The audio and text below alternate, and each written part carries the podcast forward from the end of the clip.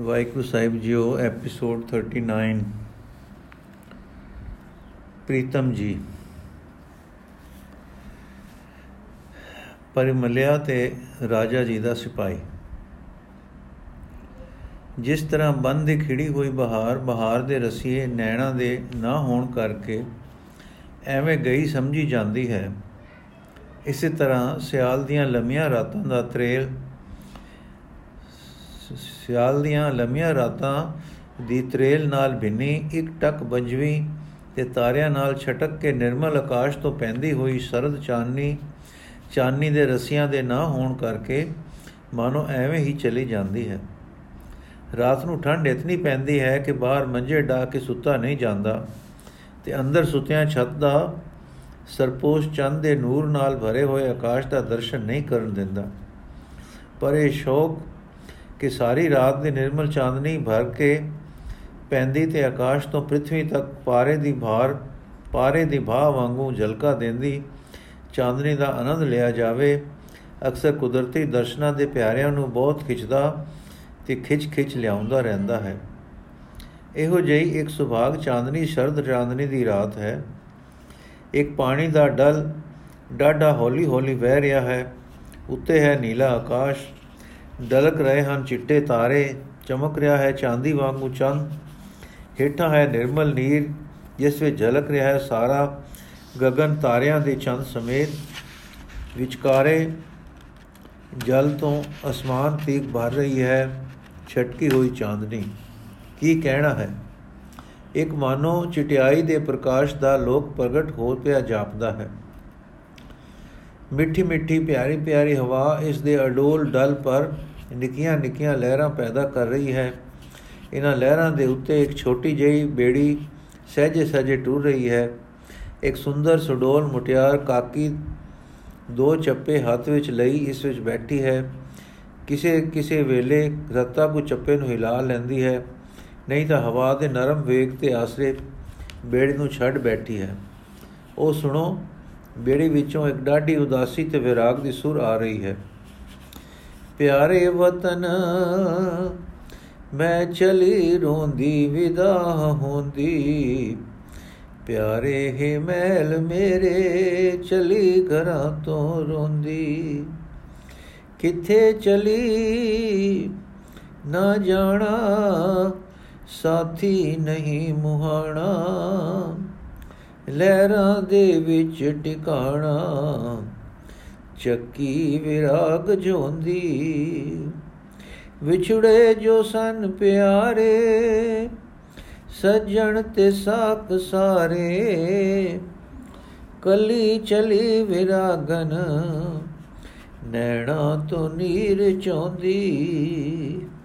ਫਿਰ ਚੁੱਪ ਹੋ ਗਈ, ਚੱਪੇ ਹਿਲੇ, ਬੇੜੀ ਤਿੱਖੀ ਹੋ ਕੇ ਸਰਕੀ ਅਤੇ ਉਸ ਚੰਦ ਚਾਂਦਨੀ ਵਿੱਚ ਚਾਂਦਨੀ ਰੂਪ ਹੋਈ ਨਾਰ ਨੇ ਜਲ ਦੇ ਕਿਨਾਰੇ ਖੜੇ ਮਹਿਲ ਵੱਲ ਹਸਰਤ ਦੀਆਂ ਨਜ਼ਰਾਂ ਨਾਲ ਡਿੱਠਾ। ਅੱਖਾਂ ਵਿੱਚੋਂ ਪਾਣੀ ਦੇ ਦੋ ਚਾਰ ਟੋਪੇ ਕੇਰੇ ਤੇ ਆਪਣੀਆਂ ਸਾਰੀਆਂ ਪਿਆਰੀਆਂ ਯਾਦਾਂ ਯਾਦਾਂ ਨੂੰ ਪ੍ਰਣਾਮ ਕਰਕੇ ਇੱਕ ਹੋਰ ਗੀਤ ਛੇੜਿਆ। ਛੁਟਣਾ ਜੋ ਆਪ ਇੱਕ ਦਿਨ ਅਜੋ ਹੀ ਤਿਆਗ ਟੁਰੀਏ। ਦਿਸੇ ਫਨਾ ਹੈ ਸਾਰਾ ਫਿਰ ਤਿਆਗ ਕੇ ਕਿਉਂ ਝੁਰੀਏ? ਬੇੜੀ ਟੁਰੀ ਆ, ਟੁਰਦੀ ਚਲੀ ਗਈ। ਦਰਿਆਰ ਭਾਵੇਂ, ਦਰਿਆ ਭਾਵੇਂ ਲੱਥਾ ਹੋਇਆ ਸੀ, ਪਾਣੀ ਮਾਨੋ ਖੜੇ ਵਾਂਗੂ ਸੀ, ਪਰ ਤਦ ਵੀ ਉਸ ਵਿੱਚ ਮੱਧਮ ਵੇਗ ਸੀ, ਜਿਸ ਨਾਲ ਬੇੜੀ ਨੂੰ ਲਈ ਜਾ ਰਿਹਾ ਸੀ। ਖੇਉਣ ਵਾਲੀ ਮੁਟਿਆਰ ਨੇ ਕਿਸੇ ਪਾਸੇ ਕੰਡੇ ਦਾ ਰੁਖ ਨਹੀਂ ਕੀਤਾ। ਮਝਧਾਰ ਵਿੱਚ ਬੇੜੀ ਨੂੰ ਛੱਡਿਆ ਔਰ ਐਸਾ ਛੱਡਿਆ ਕਿ ਆਪਣੇ ਚੱਪਿਆਂ ਦਾ ਨਿਰਾ ਆਸਰਾ ਜਿਹਾ ਰੱਖ ਲਿਆ, ਜੋ ਸਿੱਧੀ ਧਾਰ ਆਪਣੇ ਨਾਲ ਲਈ ਚੱਲੇ। ਠੰਡ ਅਤ ਹੈ, ਪਰ ਉਸ ਨੂੰ ਪਰਵਾਹ ਨਹੀਂ। ਕੀ ਜਾਣੀਏ ਜੋ ਉਸਨੇ ਉਸ ਦੇ ਕਿਸੇ ਕਿਸੇ ਵੇਲੇ ਜੋਰ ਨਾਲ ਖੇਉਣ ਕਰਕੇ ਜੋ ਡੋਲਿਆਂ ਦਾ ਜ਼ੋਰ ਲੱਗਦਾ ਹੈ, ਉਸ ਨਾਲ ਸਰੀਰ ਦੀ ਨਿਗ ਹਾਰ ਨਹੀਂ ਦਿੰਦੀ। ਇਸ ਤਰ੍ਹਾਂ ਟੁਰਦੀ ਨੇ ਰਾਤ ਬਿਤਾ ਦਿੱਤੀ। ਦਿਨ ਚੜ ਆਇਆ, ਸੂਰਜ ਨੇ ਵੀ ਲਾਸ਼ਾਂ ਛੱਡੀਆਂ। ਹੁਣ ਇਸ ਬੀਬੀ ਨੇ ਇੱਕ ਟਿਕਾਣੇ ਬੇੜੀ ਨੂੰ ਕੰਡੇ ਲਾਇਆ, ਆਪਣੇ ਆਪ ਨੂੰ ਸੁਚੇਤ ਕੀਤਾ, ਇੱਕ ਪਟਾਰੀ ਖੋਲ ਕੇ ਕੁਝ ਖਾਦਾ ਅਤੇ ਫਿਰ ਬੇੜੀ ਦੇ ਵਿੱਚ ਹੀ ਸੌਂ ਗਈ। ਜਦ ਲੋਂਡਾ ਕੋ ਪੈਰ ਹੋਇਆ ਤਾਂ ਇਸ ਨੇ ਫਿਰ ਅਣਜਾਣੇ ਸਫ਼ਰ ਦੀ ਤਿਆਰੀ ਕਰ ਦਿੱਤੀ ਤੇ ਬੇੜੀ ਨੂੰ ਸ਼ੋਹ ਦਰਿਆ ਵਿੱਚ ਛੱਡ ਦਿੱਤਾ। ਬੇਜ਼ੁਬਾਨ ਬੇੜੀ ਡਾਢੇ ਠਰੇ ਹੋਏ ਪਾਣੀ ਦੀ ਛਾਤੀ ਉੱਤੇ ਟੁਰੀ ਜਾਂਦੀ ਹੈ ਤੇ ਟੋਰਨ ਵਾਲੀ ਵੀ ਸਰੀਰ ਦੇ ਬਲ ਦੇ ਤਾਣ ਉਸ ਦੇ ਤ੍ਰਿਖੇ ਲਿਜਾਣ ਵਿੱਚ ਰੱਤਾ ਕਸਰ ਨਹੀਂ ਰੱਖ ਰਹੀ। ਜਦ ਰਾਤ ਹੋ ਆਈ ਚਾਂਦਨੀ ਫਿਰ ਖਿੜ ਪਈ, ਤਦ ਉਸਨੇ ਫਿਰ ਬੇੜੀ ਨੂੰ ਉਸ ਰੋਹ ਦੀ ਚਾਲ ਉੱਤੇ ਛੱਡ ਦਿੱਤਾ ਤੇ ਮਾੜੇ ਮਾੜੇ ਹੱਥ ਹਿਲਾਉਂਦੀ ਰਹੀ, ਤਾਂ ਜੋ ਬੇੜੀ ਕਿਤੇ ਅੜ ਫਸ ਨਾ ਜਾਵੇ ਅਤੇ ਆਪਣੇ ਸਰੀਰ ਦੀ ਨਿਗ ਵੀ ਹਰੀ ਕੈਮ ਰਹੇ। ਰਾਤ ਫਿਰ ਬੀਤ ਗਈ, ਦਿਨ ਹੋ ਆਇਆ। ਹੁਣ ਬੀਬੀ ਨੇ ਫਿਰ ਬੇੜੀ ਇੱਕ ਕਿਨਾਰੇ ਲਾਈ, ਬੰਦ ਦੇ ਘਾਸ ਫੂਸ ਇਕੱਠੇ ਕਰਕੇ ਅੱਗ ਬਾਲੀ ਤੇ ਆਪਣੇ ਥੋੜੇ ਜਿਹੇ ਲੱਟੇ ਪੱਟੋਂ ਵਿੱਚੋਂ ਆਟਾ, ਦਾਲ, ਚ ਕੁਝ ਭਾਂਡਾ ਕੱਢ ਕੇ ਆਪਣੀ ਰੋਟੀ ਪਕਾਈ, ਖਾਧੀ ਤੇ ਫਿਰ ਬੇੜੀ ਵਿੱਚ ਸੌਂ, ਸੌ ਰਹੀ। ਦਿਨ ਢਲੇ ਫਿਰ ਬੇੜੀ ਤੋੜ ਦਿੱਤੀ। ਇੱਕ ਦਿਨ ਸਾਂਝ ਵੇਲੇ ਬੇੜੀ ਇੱਕ ਕਿਨਾਰੇ ਜਾ ਲੱਗੀ। ਇਹ ਇੱਕ ਐਸਾ ਰਮਣੀਕ ਕਿਨਾਰਾ ਸੀ ਕਿ ਉਸ ਦੇ ਜੀ ਨੂੰ ਭਾ ਗਿਆ। ਬੇੜੀ ਵੀ ਮੱਲੋ ਮੱਲੀ ਕਿਨਾਰੇ ਜਾ ਲੱਗੀ। ਇਸ ਨੇ ਵੀ ਹੁਣ ਹੋਰ ਸਫ਼ਰ ਕਰਨ ਦਾ ਖਿਆਲ ਛੱਡ ਦਿੱਤਾ। ਬੇੜੀ ਨੂੰ ਇੱਕ ਰੱਸਾ ਪਾ ਕੇ ਰੁਕ ਨਾਲ ਬਨਿਆ ਤੇ ਆਪਣੇ ਰਾਤ ਦੇ ਆਰਾਮ ਦੇ ਫਿਕਰ ਵਿੱਚ ਕਾਕੂ ਇਕੱਠੇ ਕਰਕੇ ਅੱਗ ਬਾਲੀ, ਕੁਝ ਪਕਾਇਆ ਖਾਦਾ ਤੇ ਫਿਰ ਆਪਣੀਆਂ ਲੋਈਆਂ ਬੋਰੀਆਂ ਵਿੱਚ ਆਪ ਨੂੰ ਵਲੇਟ ਕੇ ਸੌਂ ਗਈ। ਉਸ ਮਹਿਲ ਵਿੱਚ ਕਿ ਜਿਸ ਤੋਂ, ਜਿਸ ਦੇ ਹੇਠੋਂ ਇੱਕ ਕਾਕੀ ਬੇੜੀ ਵਿੱਚ ਬੈਠ ਕੇ ਟੂਰੀ ਸੀ, ਦੇਖੀਏ ਕਿ ਕੀ ਵਰਤ ਰਿਹਾ ਹੈ। ਘਰ ਦਾ ਮਾਲਕ ਇੱਕ ਬੜਾ ਪੰਡਤ ਤੇ ਵਿਦਵਾਨ ਹੈ, ਬੜਾ ਜਾਗੀਰਦਾਰ, ਜ਼ਮੀਨਾਂ ਤੇ ਮਿਲਖਾਂ ਵਾਲਾ ਹੈ, ਪਰ ਇਸ ਵੇਲੇ ਆਪਣੀ ਚੱਕੀ ਤੇ ਬੈਠਾ, ਚੌਕੀ ਤੇ ਬੈਠਾ ਦੁੱਖ ਕਰ ਰਿਹਾ ਹੈ। ਪਾਸ ਉਹਦੀ ਵੋਟੀ ਬੈਠੀ ਹੈ, ਜੋ ਹਾਵੇ ਭਰ-ਭਰ ਕੇ ਰੋ ਰਹੀ ਹੈ ਤੇ ਕਹਿ ਰਹੀ ਹੈ, ਪੰਡਤ ਜੀ, ਤੁਹਾਡੀ ਇਸ ਪੰਡਤਾਈ ਨੇ ਕਿਸੇ ਗੱਲ ਜੋਗਾ ਨਾ ਛੱਡਿਆ। ਆ ਮੇਰੀ ਮੁਟਿਆਰ ਸੁਖੇ ਲੱਦੀ ਦੀ ਇਹ ਵਰਸ਼ ਤੇ ਆ ਸੂਰਤ, ਇਹ ਵਰੇਸ਼ ਤੇ ਆ ਸੂਰਤ। ਰੱਬ ਜਾਣੇ ਇਸ ਵੇਲੇ ਕਿਨਾਂ ਕਕਰਾਂ ਦੇ ਮੂੰਹ ਆਈ ਲੁਛ ਰਹੀ ਹੈ ਕਿ ਪੱਥਰ ਹੋ ਕੇ ਦਰਿਆ ਦੇ ਥੱਲੇ ਸੁੱਤੀ ਪਈ ਹੈ ਕਿ ਉਸ ਦਾ ਮੱਖਣਾ ਮਲਾਈਆਂ ਨਾਲ ਪਲਿਆ ਸਰੀਰ ਮਗਰ ਮੱਛਾਂ ਦੇ ਅੰਦਰ ਨਪੀੜ ਹੋ ਰਿਹਾ ਹੈ। ਹਾਏ ਬਚੀਏ, ਉਹ ਅਭਾਗ ਦਿਹਾੜੇ ਕਿਉਂ ਚੜੇ ਜਦੋਂ ਤੈਨੂੰ ਪੜਨੇ ਪਾਇਆ? ਅਲੋਕਾਰ ਦੀ ਗੱਲ ਕਦੇ ਕਿਸੇ ਦੀਆਂ ਵੀ ਪੜਾਈਆਂ ਹਨ। ਸੂਰਜ ਨਾ ਚੜਨਾ ਤੇ ਉੱਠ ਦੀਏ ਪੜ ਵਿਆਹ ਕਰਨ। ਐਸਾ ਵਿਆਹ ਕਰਨ ਪੜਾਇਆ ਕਿ 21 ਵਰੇ ਲੰਘ ਗਏ, ਧੀ ਨੇ ਵਿਆਹ ਵੱਲ ਮੂੰਹ ਨਾ ਧਰਿਆ। ਬਥੇਰਾ ਪਿੱਟਦੀ ਸਾਂ ਕਿ ਨਾ ਪੜਾਓ ਬੱਲਾ ਪੰਡਤ ਜਹਾਨ ਦੇ ਮਰ ਜਾਣਗੇ ਜੇ ਸਾਡੀ ਕਾਕੀ ਵਿਆਹ ਕਰਾਇਆ ਕਰੇਗੀ। ਰੋਜ਼ ਕਹਿਣਾ, ਕੁੜੀਏ ਪੜ ਵਿਆਹ ਕਰਨ। ਉਹ ਪੜ ਪੜ ਗਈ ਵਿਆਹ ਕਰਨ। ਪੜ ਗਈ ਜਣੇ ਖੜੇ ਨਾਲ ਚਿੰਜੜੀ, ਛਿੰਜੜੀ, ਚਿੰਜੜੀ ਲਾਣੀ। ਆਪੇ ਜਸ ਸਿਖਾਏ, ਆਪਣੇ ਅੱਗੇ ਆਏ। ਹੁਣ ਉਹ ਤੁਹਾਡੇ ਨਾਲ ਵੀ ਕਦਮ ਅੱਗੇ ਤੁਸੀਂ ਪੜਾਈ ਹੁਣ ਉਹ ਤੁਹਾਡੇ ਤੇ, ਤੁਹਾਡੇ ਪੰਡਤਾਂ ਦੇ ਕੰਨ ਕੁਤਰਦੀ ਸੀ। ਫਿਰ ਮੈਂ ਕਿੰਨੀ ਵੇਰ ਕਿਹਾ, ਪੰਡਤ ਜੀ, ਕੁੜੀ ਆਪ ਬਰਾਬਰ ਹੋ ਗਈ ਹੈ, ਇਸ ਨਾਲ ਚਰਚਾ ਨਾ ਕਰਿਆ ਕਰੋ। ਇਸ ਨੂੰ ਚਾਰ ਬਵਾਟਣੀਆਂ ਦੇ ਕੇ ਕਿਸੇ ਦੇ ਘਰ ਟੋਰੋ। ਬਾਲ ਬੱਚੇ ਹੋ ਜਾਣ, ਘਰਾਂ ਦੀਆਂ ਭੂਮਣਾ ਪੈ ਜਾਣ, ਆਪੇ ਭੁੱਲ ਜਾਏਗੀ ਜੋ ਕੁਝ ਪੜੀ ਹੈ। ਪਰ ਕਿੱਥੇ ਕਿੱਥੋਂ? ਤੁਸੀਂ ਇਹੋ ਕਹੀ ਗਏ ਜੋ ਲੀਲਾਵਤੀ ਤੇ ਮਦਰਾਲਸਾ ਤੋਂ ਅੱਗੇ ਲਗਾਉਣਾ ਹੈ ਤੇ ਗਾਰਗੀ ਬਣਾ ਦੇਣਾ ਹੈ। ਲੋ ਹੁਣ ਗਾਰਗੀ ਬਣ ਕੇ ਗਈ ਜੇ ਜਹਾਨ ਵਿੱਚ ਗਦੋੜਾ ਕਰਨ। ਪਰ ਨਹੀਂ, ਗਾਰਗੀ ਵਾਂਗੂ ਵਿਚਰੇਗੀ ਕਿ ਪੜਿਆ ਨਾਲ ਲੜ ਕੇ ਤੇ ਦਿਗ ਵਿਜੇ ਕਰੇਗੀ। ਕਿ ਸ਼ੋ ਦਰਿਆ ਵਿੱਚ ਮੱਛਾਂ ਕੱਛਾਂ ਦਾ ਭੋਜਨ ਬਣੇਗੀ। ਠੰਡਾ ਸਾਹ ਲੈ ਕੇ ਹਾਏ ਮੇਰੀ ਲਾਲੀ ਪੰਡਜੀ ਜੀ, ਸਾਵਿਤਰੀ, ਤੂੰ ਮੇਰੇ ਪਰ ਕਿਉਂ ਰੋਸ਼ ਕਰਦੀ ਹੈ? ਮੈਂ ਤੇ ਵਿਦਿਆ ਦਿੱਤੀ ਸੀ ਤੇਰੀ ਕਾਕੀ ਨੂੰ। ਵਿਉ ਤਾਂ ਨਹੀਂ ਸੀ ਪਿਲਾਈ। ਉਹ ਉਸ ਦਾ ਟੁਰ ਤੇ ਜਾਣਾ ਤੇ ਵਿਰਾਗੇ ਜਾਣਾ ਕੋਈ ਮੇਰੀ ਵਿਦਿਆ ਦਾ ਅਸਰ ਨਹੀਂ। ਇਹ ਤਾਂ ਸੰਤਾ ਸਾਧਾਂ ਦੇ ਮੇਲ ਕਰਕੇ ਉਹ ਗੱਲ ਜੋ ਉਸ ਦੇ ਕੰਨੀ ਪੈ ਗਈ, ਜੋ ਇੱਕ ਸਿੱਧਾ ਜਿਹਾ ਸਾਪ ਆ ਗਿਆ ਸੀ, ਉਸ ਚੋੜ ਕਰ ਦਿੱਤਾ। ਇੱਕ ਸਿੱਧਾ ਜਿਹਾ ਸਾਧ ਆਪ ਪਾ ਗਿਆ ਸੀ। ਉਸ ਚੋੜ ਕਰ ਦਿੱਤਾ। ਉਹ ਚੋੜ ਕਰ ਗਿਆ। ਮੇਰੀ ਵਿਦਿਆ ਤਾਂ ਸੁੱਚੇ ਮੋਤੀ ਹਨ। ਸਵਿਤਰੀ ਪਰ ਪੰਡਤ ਜੀ, ਇਹ ਸਾਧਾ ਨਾਲ ਚਿੰਜੜੀਆਂ ਲਾਉਣੀਆਂ, ਚਰਚਾ ਕਰਨੀਆਂ ਤੇ ਸਦਾ ਖੋਜ ਵਿੱਚ ਹੀ ਰਹਿਣਾ, ਇਹ ਕਿਸ ਨੇ ਭੁਸ ਪਾਇਆ ਸੀ? ਤੁਸੀਂ ਇਹ ਕਹਿੰਦੇ ਸੀ ਕਿ ਵਿਦਿਆ ਚਰਚਾ ਨਾਲ ਵੱਧਦੀ ਹੈ, ਸੋ ਕੁੜੀ ਨੂੰ ਸੁਭਾਅ ਪੈ ਗਿਆ।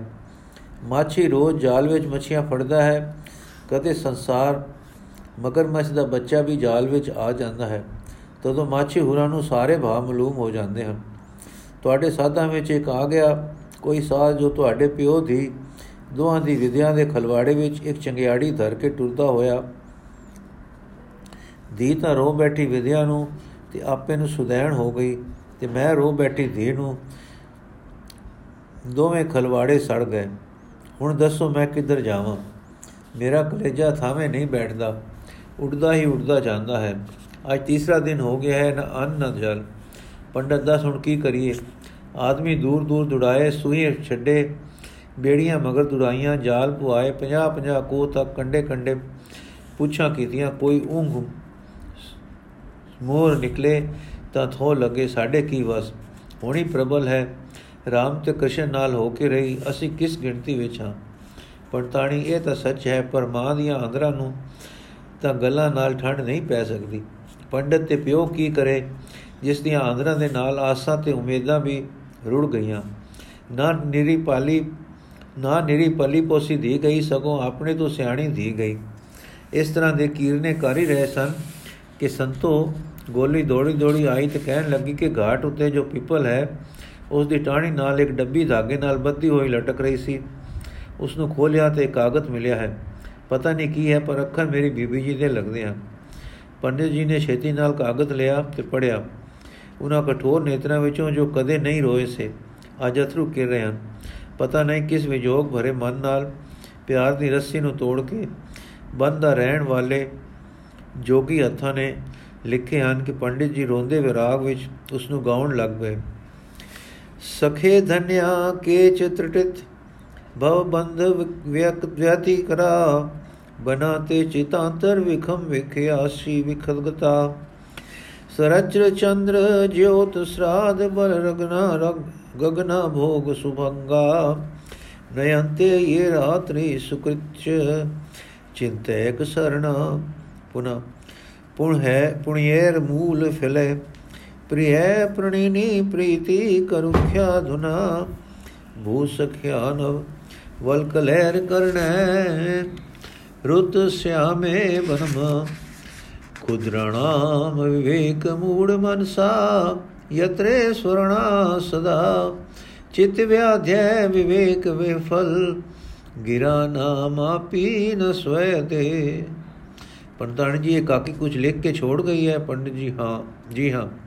ਪੰਡਤਾਣੀ, ਫਿਰ ਕੁਝ ਮੈਂ ਨਹੀਂ ਕੁੱਟੀ ਨੂੰ ਵੀ ਦੱਸੋ, ਜੋ ਕਿੱਥੇ ਗਈ ਹੈ ਤੇ ਕੀ ਲਿਖ ਗਈ ਹੈ। ਪੰਡਤ ਲੋ ਸੁਣੋ। ਪਹਿਲੇ ਸ਼ਲੋਕ ਦਾ ਇਹ ਅਰਥ ਹੈ हे ਮਿੱਤਰ, ਧਨ ਨਾਨੋ ਸੱਜਣ ਜੋ ਸਰਦ ਚਾਂਦਨੀ ਦੀ ਖਿੜੀ ਹੋਈ ਰਾਤ ਵਿੱਚ ਗੋਰੀ ਗੋਰੀ ਚਾਂਦਨੀ ਨਾਲ ਭਰੇ ਹੋਏ, ਆਕਾਸ਼ ਦੇ ਫੈਲਾਅ ਹੇਠ ਸੋਹਣੀ ਤੇ ਮਨ ਪ੍ਰਸੰਨ ਕਰਨ ਵਾਲੀ ਰਾਤ ਨੂੰ ਐਉਂ ਬਿਤਾਉਂਦੇ ਹਨ ਕਿ ਪੁਨਾ ਦੇ ਸਮੂਹ ਦੀ ਸ਼ਰਨ ਦੀ ਮਨ ਵਿੱਚ ਕੇਵਲ ਟੇਕ ਧਾਰ ਕੇ ਬੈਠੇ ਹਨ। ਸੰਸਾਰ ਦੇ ਬੰਧਨਾਂ ਦੇ ਕਲੇਸ਼ਾਂ ਨੂੰ ਭਨ ਗਤਿਆ ਹੈ ਅਤੇ ਮਨ ਵਿੱਚੋਂ ਭਿਆਨਕ ਤੇ ਸਰਬ ਸਮਾਨ ਕਰੜੇ ਵਿਸ਼ਿਆਂ ਨੂੰ ਦੂਰ ਕਰ ਦਿੱਤਾ ਹੈ।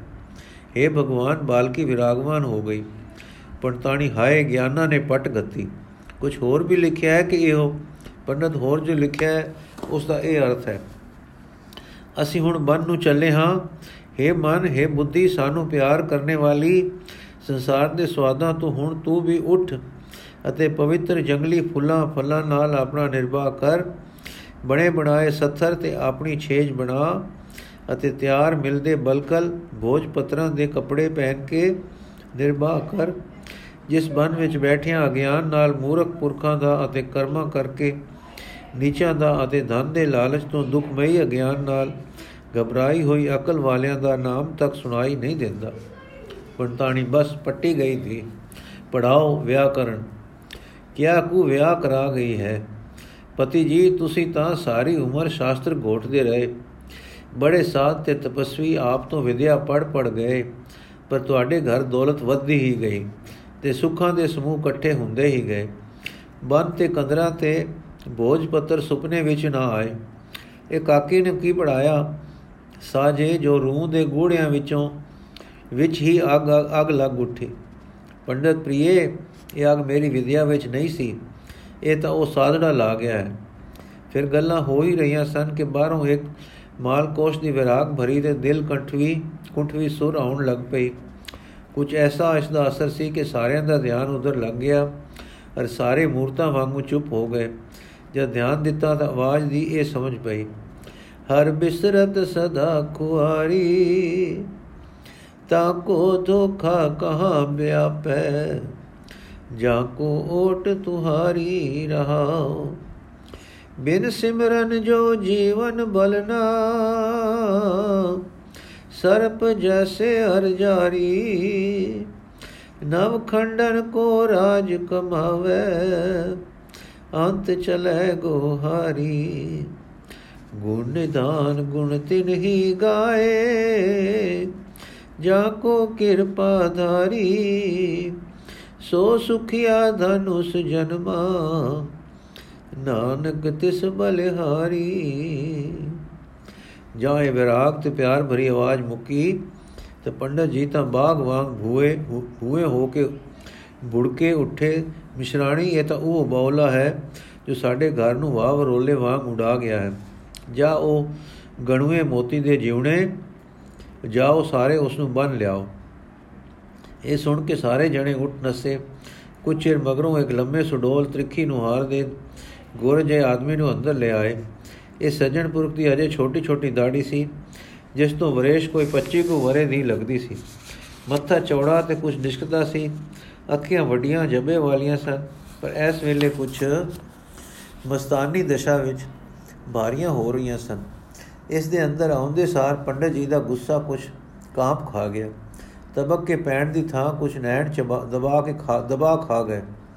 ਉਹ ਮੋਹਨੀ ਮੂਰਤ ਵਾਲਾ ਜਿਸ ਦੀ ਪਿਆਰੀ ਸੂਰਤ ਖੱਦਰ ਦੇ ਜੱਗੇ ਤੇ ਸਿੱਧੀ ਜਿਹੀ ਖੱਦਰ ਦੀ ਪੱਗ ਵਿੱਚ ਲਸ਼-ਲਸ਼ ਕਰ ਰਹੀ ਸੀ, ਅੱਜ ਆਪਣੇ ਗਾਉਣ ਦੇ ਰੰਗ ਵਿੱਚ ਹੀ ਸੀ ਅਤੇ ਜਾਂ ਕੋ ਕਿਰਪਾਧਾਰੀ ਨੇ ਤੁਕ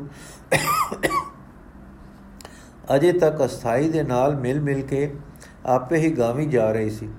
ਨਿਰਭੈ ਖੜਾ ਹੋ ਗਿਆ ਔਰ ਐਸਾ ਬੇਪਰਵਾਹ ਖੜੋਤਾ ਕਿ ਅਜੇ ਤੱਕ ਸਮਝਿਆ ਹੀ ਨਹੀਂ ਕਿ ਕਿਸੇ, ਕਿੱਥੇ ਸਾਂ ਸਾਂ ਤੇ ਕਿੱਥੇ ਆ ਗਿਆ ਹਾਂ। ਤਾਂ ਕੋ ਧੋਖਾ ਕਹਾ ਬਿਆਪੈ ਜਾਂ ਕੋ ਓਟ ਤੁਹਾਰੀ? ਦਾ ਰੰਗ ਸੂਰਤ ਨੂੰ ਚੜ ਰਿਹਾ ਸੀ ਅਤੇ ਉਸੇ ਹੀ ਮੌਜ ਵਿੱਚ ਗਲਤਾਨ ਖੜਾ ਸੀ। ਕੁਝ ਸਮਾਂ ਚੁੱਪਚਾਪ ਲੰਘ ਗਿਆ ਪੰਡਤਾਣੀ ਦੇ ਹੁਣ ਅਥਰੂ ਨਿਕਲ ਪਏ ਤੇ ਰੋ ਕੇ ਬੋਲੀ, ਹੈ ਬੇਪਰਵਾਹ ਦਾਤਾ ਲੋਕ, ਮੇਰੀ ਲਾਲੀ ਕਿੱਥੇ ਹੈ? ਪਰ ਦਾਤਾ ਲੋਕ ਤਾਂ ਅਜੇ ਤੱਕ ਜਾ ਕੋ ਓਟ ਤੁਹਾਰੀ ਦੀ ਲੈ ਵਿੱਚ ਰੱਤੇ ਪਏ ਹਨ। ਪੰਡਤਾਨੀ ਫੇਰ ਪੈਰ ਫੜ ਕੇ ਇਹੋ ਗੱਲ ਆਖੀ ਤਾਂ ਉਹ ਤਰਬਕ ਕੇ ਕਹਿਣ ਲੱਗੇ ਏ ਸੀਲਵੰਤੀ, ਤੇਰੀ ਲਾਲੀ ਦਾ ਮੈਨੂੰ ਪਤਾ ਨਹੀਂ। ਤੇਰੇ ਘਰ ਵਿੱਚ ਹੋਸੀ ਜਾਂ ਤੇਰੇ ਵਿੱਚ ਹੋਸੀ ਤੇਰੇ ਜੀਵ ਵਿੱਚ ਹੋਸੀ ਇਹ ਸੁਣ ਕੇ ਪੰਡਤ ਜੀ ਦਾ ਹੌਸਲਾ ਕੁਝ ਹੋ ਆਇਆ ਤੇ ਬੋਲੇ, ਬਾਬਾ, ਪੰਡਤਾਂ ਤੋਂ ਮੈਂ ਸਦਾ ਡਰਦਾ ਹਾਂ, ਪਰ ਦੂਸਰਿਆਂ ਨੂੰ ਤਾਂ ਪਸ਼ੂ ਸਮਾਨ ਜਾਣਦਾ ਹਾਂ। ਸਿੱਧੀ ਤਰ੍ਹਾਂ ਦੱਸ ਦੇ, ਨਹੀਂ ਤਾਂ ਭੈ ਕਰ ਕਿ ਤੂੰ ਮੇਰੇ ਵਸ ਵਿੱਚ ਹੈ ਔਰ ਮੈਂ ਤੇਰੇ ਸਰੀਰ ਨੂੰ ਜੰਪੂਰੀ ਟੋਰ ਸਕਦਾ ਹਾਂ। ਦਾਤਾ ਲੋਕ, ਪੰਡਤ ਜੀ, ਮੈਂ ਪੰਡਤ ਨਹੀਂ ਹਾਂ, ਪਰ ਮੈਂ ਭੈ ਕਦੇ ਕਿਸੇ ਨੂੰ ਦਿੱਤਾ ਨਹੀਂ ਤੇ ਕਦੇ ਕਿਸੇ ਦਾ ਮੰਨਿਆ ਨਹੀਂ। ਜੋ ਸੱਚ ਹੈ, ਸੋ ਨਿਰਭੈ ਆਖ ਰਿਹਾ ਹਾਂ ਕਿ ਤੁਹਾਡੀ ਲਾਲੀ ਦਾ ਮੈਨੂੰ ਕੋਈ ਪਤਾ ਨਹੀਂ ਹੈ। ਪੰਡਤ ਅਗ ਲਾਉਣੀ ਜਾਣਦਾ ਹੈ ਤੇ ਫਿਰ ਬੁਝਾਉਣੀ ਨਹੀਂ ਜਾਣਦਾ। ਕਿਉਂ ਉਸ ਪੰਡਤ ਕੰਨਿਆ ਨੂੰ ਕੋਈ ਬਬੂਕੇ ਦੀ ਗੱਲ ਆਖੀ ਸਾਈ, ਜੋ ਉਹ ਆਪੇ ਵਿੱਚ ਜੰਨਾ ਰਹੀ? ਦਾਤਾ ਲੋਕ, ਮੈਂ ਤਾਂ ਅਗ ਲਾਉਣੀ ਨਹੀਂ ਜਾਣਦਾ। ਅਣ ਲਗੀਆਂ ਨੂੰ ਲਾਉਣ ਵਾਲਾ ਤੇ ਲਗੀਆਂ ਨੂੰ ਪੁਗਾਉਣ ਵਾਲਾ, ਉਹ ਸਰਬਾਧਾਰ ਮਾਲਕ ਹੈ। ਮੈਨੂੰ ਤਾਂ ਤੁਸਾਂ ਜਾਂ ਉਹਨਾਂ ਨੇ ਪੁੱਛਿਆ ਕਿ ਸੱਚ ਦੱਸ, ਮੈਂ ਸੱਚ ਦੱਸਿਆ ਹੈ।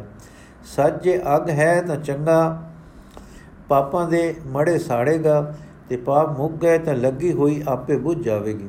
ਪੰਡਤ ਇਹੋ ਨਹੀਂ, ਇਹ ਜਿੰਨੇ, ਇਹ ਜਿੰਨ ਹੁੰਦੇ ਹਨ, ਝਾੜੇ ਮੰਤਰਾਂ ਨਾਲ ਨਹੀਂ ਨਿਕਲਦੇ।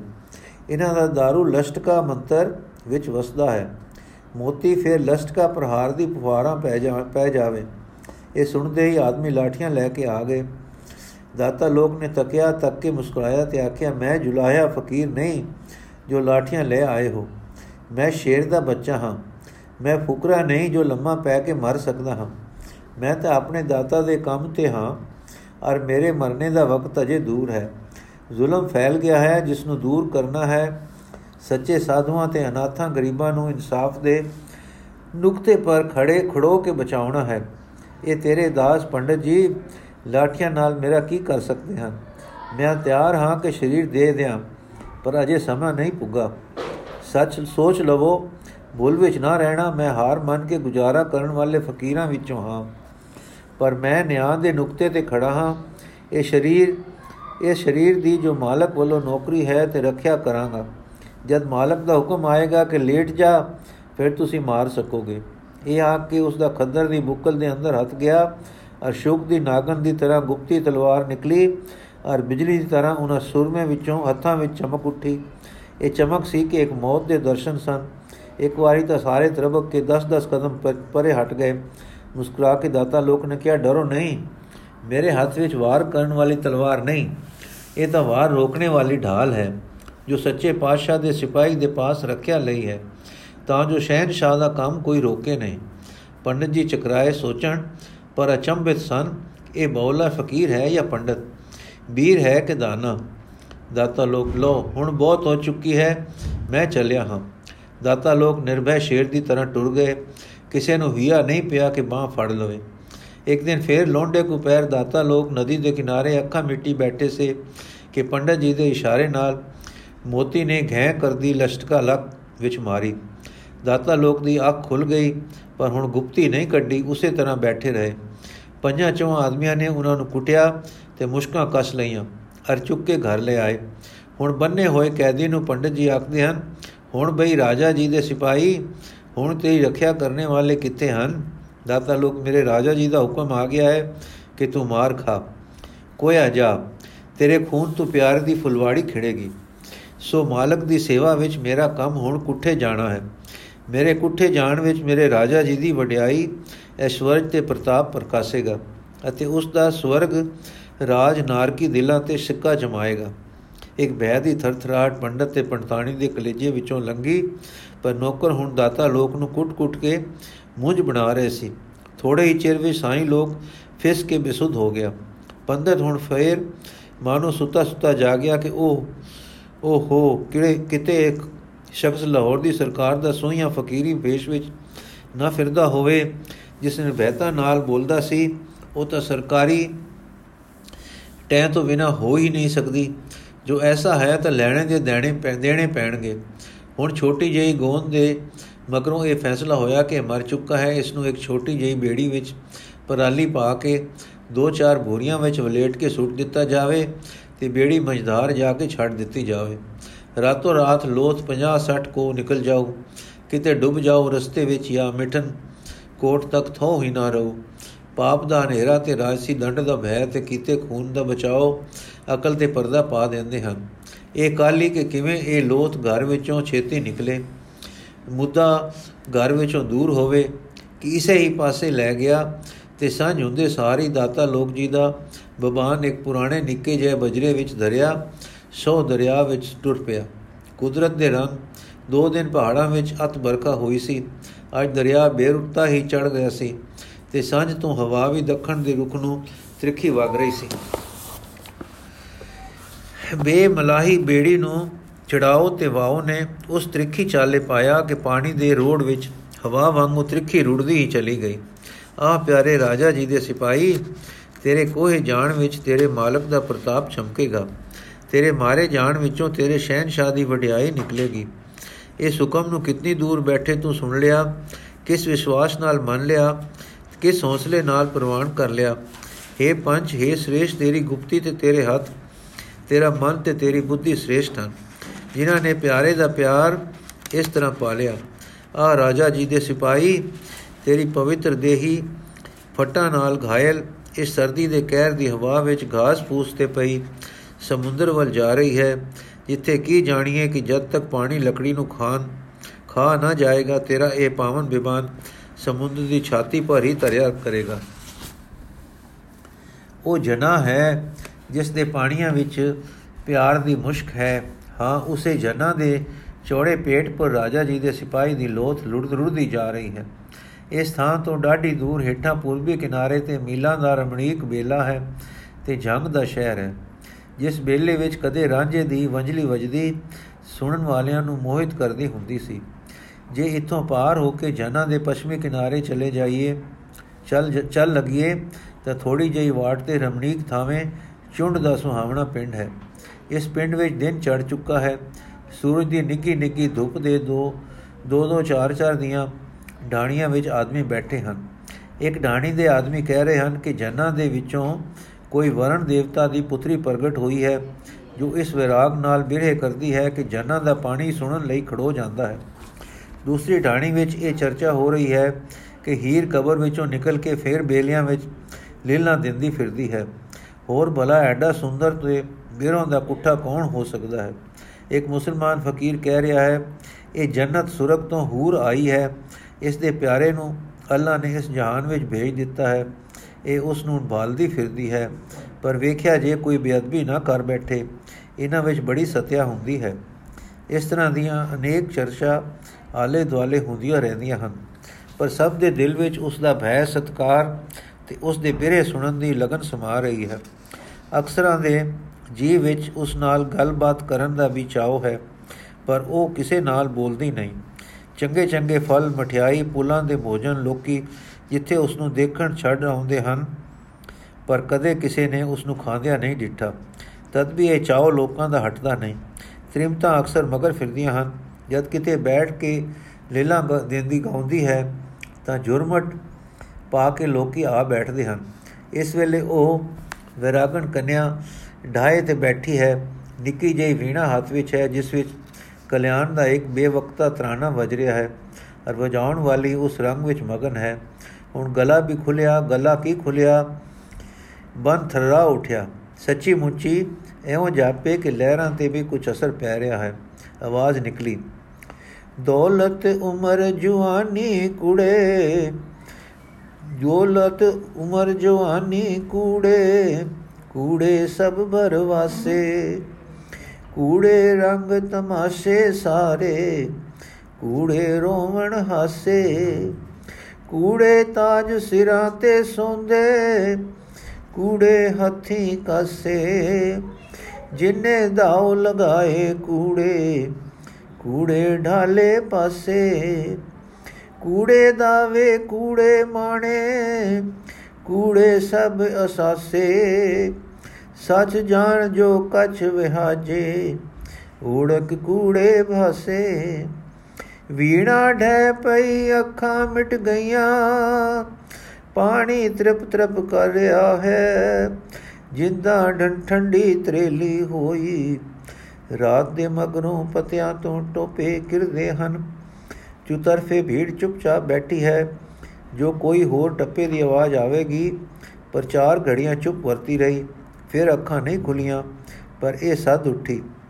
ਮੁਠੀ ਮਾਣ ਜੋਬਣ ਦੇ ਮਤੀ, ਮੁਠੀ ਭਰੀ ਜਵਾਨੀ, ਮੁਠੀ ਤਾਣ ਮਾਪਿਆਂ ਰਤੀ, ਮੁਠੀ ਮਾਲ ਗੁਮਾਨੀ। ਮੁਠੀ ਪੜੀ ਬਹੁਤ ਹਾਂ ਵਿਦਿਆ, ਮੁਠੀ ਅਕਲ دیਵਾਨੀ ਮੁਠੀ ਕੁੱਠੀ ਲੁੱਠੀ ਗਈਆਂ ਭੁੱਲੀ ਫਿਰੇ ਬੁਲਾਨੀ, ਫਿਰ ਚੁੱਪ ਹੋ ਗਈ। ਬਹੁਤ ਚਿਰ ਬੈਠ ਬੈਠ ਕੇ ਲੋਕ ਉੱਠ ਗਏ। ਸੂਰਜ ਢਾਲੇ ਪੈ ਗਿਆ, ਇਸ ਦੀ ਅੱਖ ਖੁੱਲੀ। ਦੋ ਡੰਗ ਭੁੱਖਿਆਂ ਲੰਘ ਚੁੱਕੇ ਸਨ। ਇਸ ਵੇਲੇ ਅੱਖਾਂ ਦੇ ਸਾਹਮਣੇ ਕੁਝ ਮਠਿਆਈ ਕੁਝ ਚੌਲ, ਫੁਲਕੇ ਤੇ ਦੁੱਧ ਪਿਆ ਸੀ। ਜੀ ਤਾਂ ਖਾਣ ਨੂੰ ਨਹੀਂ ਕਰਦਾ, ਪਰ ਭੁੱਖ ਬੁਰੀ ਬਲਾ ਹੈ। ਹੱਥ ਵੱਧੇ ਕੁਝ ਮੂੰਹ ਤੱਕ ਚੁੱਕ ਲਿਆਏ ਮੂੰਹ ਨੇ ਕਾਲੀ ਕਾਲੀ ਚਿੱਥੇ ਤੇ ਪੇਟ ਦੇ ਹਵਾਲੇ ਕੀਤਾ। ਜਦ ਕੁਝ ਝੁਲਕਾ ਹੋ ਗਿਆ, ਵੀਣਾ ਸੰਭਾਲ ਕੇ ਉੱਠ ਗਈ। ਜੋ ਪਦਾਰਥ ਸਨ, ਜਿੱਥੇ ਪਏ ਸਨ, ਪਏ ਰਹਿ ਗਏ। ਇਸ ਨੇ ਹੁਣ ਨਦੀ ਵੱਲ ਰੁਕ ਕੀਤਾ ਤੇ ਮਨ ਨੂੰ ਕਹਿਣ ਲੱਗੀ हे ਮਨ, ਘਰ ਬਣਾ ਦੀ ਖਾਤਰ ਛੱਡਿਆ ਸੀ। ਬਨ ਮਿਲ ਗਏ, ਪਰ ਉਹ ਸਵਾਦ, ਉਹ ਸ਼ਾਂਤ ਨਹੀਂ ਮਿਲੀ, ਜਿਸ ਦੀ ਆਸ ਵਿੱਚ ਘਰ ਛੱਡਿਆ ਸੀ।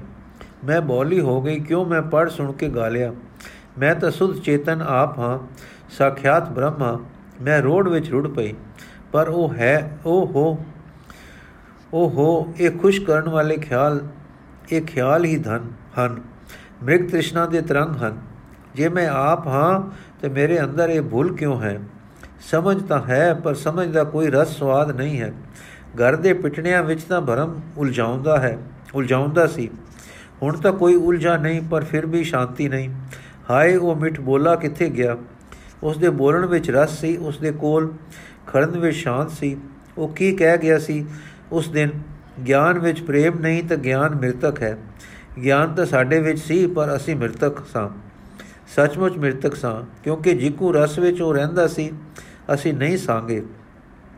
ਬਥੇਰਾ ਪੁੱਛਿਆ ਕਿ ਇਸ ਰਸ ਦੀ ਖੈਰ ਪਾ ਜਾਈ। ਸਮਝਾਉਂਦਾ ਪਰ ਇਹ ਕਹਿੰਦਾ, ਟੁਰ ਗਿਆ, ਜੋ ਮੇਰੇ ਰਾਜਾ ਜੀ ਪਾਸ ਜਾਓ ਹਾਂ, ਮਿੱਠ ਬੋਲੇ ਸੱਜਣ, ਤੇਰਾ ਰਾਜਾ ਜੀ ਕਿੱਥੇ ਹੈ? ਮੈਨੂੰ ਕੀ ਪਤਾ ਸੀ ਕਿ ਮਿੱਠ ਬੋਲੇ ਸਿਪਾਹੀ ਨੇ ਕੰਡ ਕਰਨੀ ਹੈ ਤੇ ਮੇਰੇ ਅੰਦਰ ਵਿਰਾਗ ਦੀ ਅਗ ਬਲ ਉੱਠਣੀ ਹੈ। ਮੈਨੂੰ ਮੁਰਦਾ ਕਹਿ ਗਿਆ, ਹਾਏ, ਮੈਨੂੰ ਸ਼ਾਹ ਸ਼ਰੀਫ ਵਰਗੇ ਸੂਫੀ ਫਿਲਸਫਾਦਾਨ ਦਾ ਕਿਤਾਬ ਦੇ ਕੇ ਗਏ ਸਨ। ਇਹ ਬਾਂਕਾ ਸਿਪਾਹੀ ਮੈਨੂੰ ਕਹਿ ਗਿਆ, ਸ਼ਾਹ ਸ਼ਰੀਫ ਤੈਨੂੰ ਗਾਲ ਦੇ ਗਿਆ ਹੈ। ਮੇਰਾ ਫਿਲਸਫਾ ਮਨ ਦੇ ਮੰਡਲ ਦੀ ਖੋਜ ਹੈ। ਜ਼ਿੰਦਗੀ ਬਿਨਾ ਫਿਲਸਫਾ ਨਿਰਾ ਜਾਣਨਾ ਹੈ। ਹਾਏ, ਜੀਵਨ ਕਿੱਥੇ ਹੈ? ਲੁਕਣ ਮਿੱਟੀ ਖੇਡ। ਜਾਣ ਵਾਲੇ ਪ੍ਰੀਤਮਾ, ਉਹ ਜ਼ਿੰਦਗੀ ਬਖਸ਼। ਹੁਲਾਰੇ ਕਿੱਥੇ ਹਨ? ਜਿਨ੍ਹਾਂ ਦੀਆਂ ਸੈਨਤਾ ਮਾਰ ਕੇ ਲੁਕ ਗਿਓ। ਫਿਰ ਇਹ ਗੀਤ ਗਾਵੇਂ, ਜਿਸ ਦਾ ਭਾਵ ਇਸ ਪ੍ਰਾਚੀਨ ਛੰਦ ਵਿੱਚ ਹੈ। ਆ ਪਿਆਰੇ ਕੇ ਹੀ ਸਿੱਖ ਸਿਕਾਈਆਂ ਮੈਂ ਸਿੱਖ ਸਿੱਖ ਹੋਈਆਂ ਅਧੀ। ਨਾ ਤਰਿਓ ਹੀ ਨਾ ਬੁੜਿਓ ਹੀ ਨਾ ਚੜਿਓ ਹੀ ਕਿਸੇ ਕਦੀ। ਨਾ ਮੈਂ ਮੋਈ, ਨਾ ਮੈਂ ਜੀਵੀ। ਇਕੋਲ ਤੇਰੇ ਦੀ ਬੱਧੀ, ਕੇਹੀ ਸਹਿਨਤ ਝੋਲੀ ਪਾਈਆਂ, ਅਗ ਕਟਕ ਦੀ ਲੱਧੀ ਇਉਂ ਗਾਉਂਦੀ ਹੌਕੇ ਲੈਂਦੀ ਤੇ ਰੋਂਦੀ, ਫਾਵੀ ਹੋਈ, ਫੇਰ ਮਨੋਰਾਜ ਕਰਨ ਲੱਗ ਪਈ। ਮੈਂ ਸਰਬੰ ਖਲ ਇੱਕ ਬ੍ਰਹਮ ਜਾਣਦੀ ਹਾਂ। ਮੈਂ ਮੂਰਖ ਨਹੀਂ, ਅਵਿੰਦ ਨਹੀਂ। ਮੈਂ ਜਾਣਦੀ ਹਾਂ ਕਿ ਜੋ ਚਿੱਤ ਦੀਆਂ ਬ੍ਰਿਤੀਆਂ ਰੁਕ ਜਾਣ, ਤਦਾ ਦ੍ਰਸ਼ਟ ਸਰੂਪੇ ਅਵਸ਼ ਥਾਨਮ ਹੋ ਜਾਵੇਗਾ।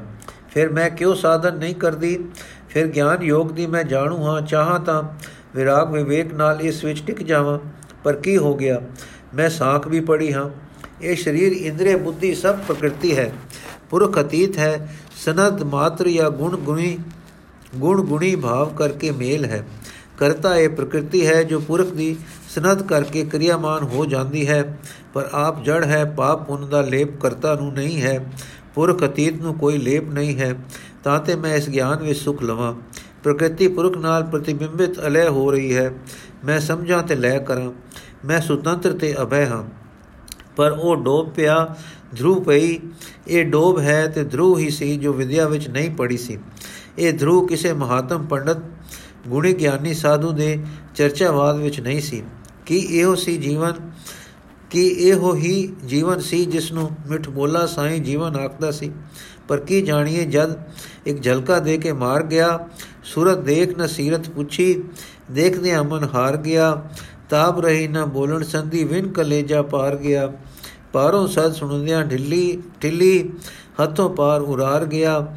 ਹੋਸ਼ ਗਈ ਸਿੱਖ ਸੀਨੇ ਬੱਜੀ ਲਗ ਕਲੇਜੇ ਆਰ ਗਿਆ। ਹਾ ਹਾ, ਨਦੀਏ, ਥੋ ਦਸ ਦਾਤਾ ਜੀ ਕਿੱਥੇ? ਹਨ। ਐਨਾ ਹੀ ਥੋ ਦਸ ਜਾਂਦੇ ਕਿ ਕਿਸ ਰਾਜਾ ਦੇ ਸਿਪਾਹੀ ਹਨ। ਜਾਂ ਤਾਂ ਟੋਲ ਹੁੰਦੀ। ਹੁਣ ਕੀ ਟੋਲ ਹੋਵੇ? ਤਾਂਗਾ ਨੇ ਘੇਰ ਲਿਆ, ਸਿੱਕਾ ਨੇ ਵਿਨ ਲਿਆ, ਲੋਚਾ ਨੇ ਮਾਰ ਲਿਆ, ਨਾ ਸ਼ਾਸਤਰ ਰਸਤਾ ਦਿੰਦਾ ਹੈ, ਨਾ ਮੇਰੀ ਅਕਲ ਮੈਨੂੰ ਹੋ ਕੀ ਗਿਆ। ਹਾਏ, ਇਕਲੜੀ ਹਾਂ, ਦੁਨੀਆ ਉਜਾੜ ਸਾਰੀ, ਕੋਈ ਨਹੀਂ ਹੈ ਮੇਰਾ, ਕਰਮਾ ਤੂੰ ਹੀਣ ਹਾਰੀ। ਇਉਂ ਵਿਲਕ ਦੀ ਕਿਨਾਰੇ ਪਹੁੰਚੀ, ਜਿਸ ਰੁਖ ਨਾਲ ਆਪਣੀ ਬੇੜੀ ਬੱਧੀ ਹੋਈ ਸੀ, ਉੱਥੇ ਇੱਕ ਹੋਰ ਬਜਰਾ ਜਾਂ ਇਸ ਬੇੜੀ ਦੇ ਨਾਲ ਉੱਪਰੋਂ ਆ ਕੇ ਠਹਿਰਿਆ ਖੜਾ ਹੈ ਤੇ ਅੱਗੇ ਨਹੀਂ ਤੁਰਦਾ। ਨਜ਼ਰ ਪਈ ਤਾਂ ਤੱਕਿਆ ਬਜਰੇ ਵਿੱਚ ਨਾ ਚੱਪਾ ਸੀ, ਨਾ ਕੋਈ ਆਦਮੀ। ਹੈਰਾਨੀ ਨੇ ਕੁਝ ਆਪਣੀ ਵੱਲ ਖਿੱਚਿਆ। ਆਪਣੀ ਬੇੜੀ ਥਾਣੀ ਹੋ ਕੇ ਚੱਪੇ ਹੋ, ਹੱਥ ਲੈ ਕੇ ਉਸ ਵਿੱਚ ਜਾ ਚੜੀ।